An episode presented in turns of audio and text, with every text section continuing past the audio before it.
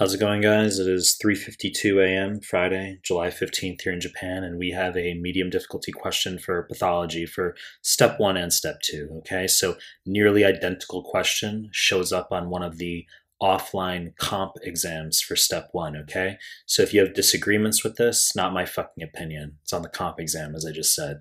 So before we get started, please subscribe to my channel. I really appreciate it. Give the video a like. I really appreciate it. Find me on Instagram at mehlman underscore medical, M-E-H-L-M-A-N underscore medical. Links down below. Find me on Telegram.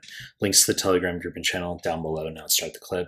55-year-old man. He's got a four-year history of increasing muscle weakness. Serum creatine kinase is elevated. He takes no medications. There's no skin findings. Serum titers for anti-nuclear antibodies and U1RNP are negative. Muscle biopsy shows inflammatory cells with basophilic rimmed vacuoles. Question wants to know the most likely explanation for these findings. So let's just whip through the answer choices here. We'll go backwards. Choice C, polymyositis, wrong fucking answer. Now, albeit uh, the fact that we would have increased creatine kinase sometimes. Okay, we're not going to have this basophilic rimmed vacuole finding on biopsy. Okay, as I prefaced with, not my fucking opinion. This isn't for my entertainment. This is on the comp exam. So you're not going to see this in polymyositis. You would see a CD8 plus T cell infiltrate. Now, when we differentiate polymyositis from polymyalgia rheumatica, and I've made prior clips on this, I've harped on this, okay? Uh, you need to know, that, and PMR, polymyalgia rheumatica is also the wrong answer, by the way. You need to know that uh, will have either an increased creatine kinase or and or weakness on physical exam. Okay, you can have increased ESR in both. You can have pain and stiffness in both. Okay, and you can have low grade fever and autoimmune flares for both.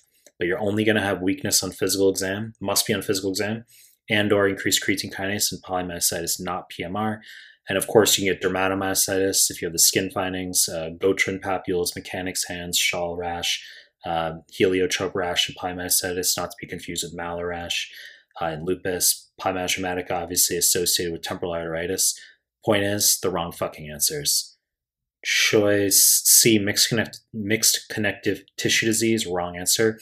I have never seen this actually assessed as a correct answer on NBME, let alone the fact very fucking rare to even see it as an incorrect answer, okay? Sometimes resources will mention this.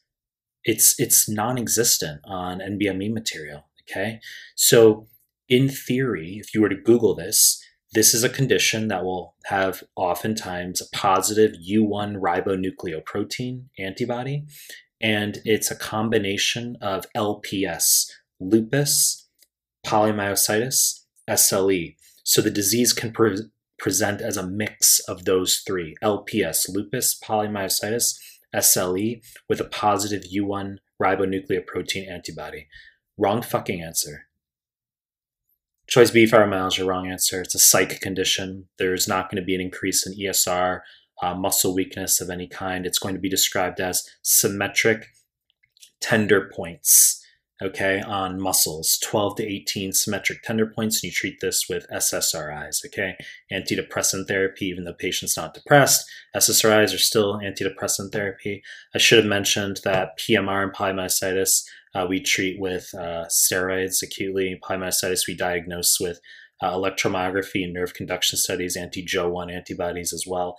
PMR, there's no specific diagnostic test. So our correct answer is inclusion body myositis. Now, as I prefaced with, and as I've already articulated, it's low yield fucking nonsense. Okay, it's not my opinion. So this is on one of the comp forms for step one, and they're going to tell you that there's uh, a muscle biopsy that shows basophilic rimmed vacuoles. Okay, this is your buzzy finding. I mean, I don't know what know what else to tell you in the context of also eliminating the others. That's what we've done here. Okay, so uh, that's what USMLE is going to do sometimes. They uh, will give you a question slightly unusual, and if you know these other conditions fairly well, you can begin the process of elimination. And if you know factoidy stuff, that's your knowledge right there, and you can say yes. The answer is inclusion body, inclusion body myositis. You know the deal. I'm going to continue to make more content. If you like my stuff, subscribe my channel. And I appreciate your time. That's it.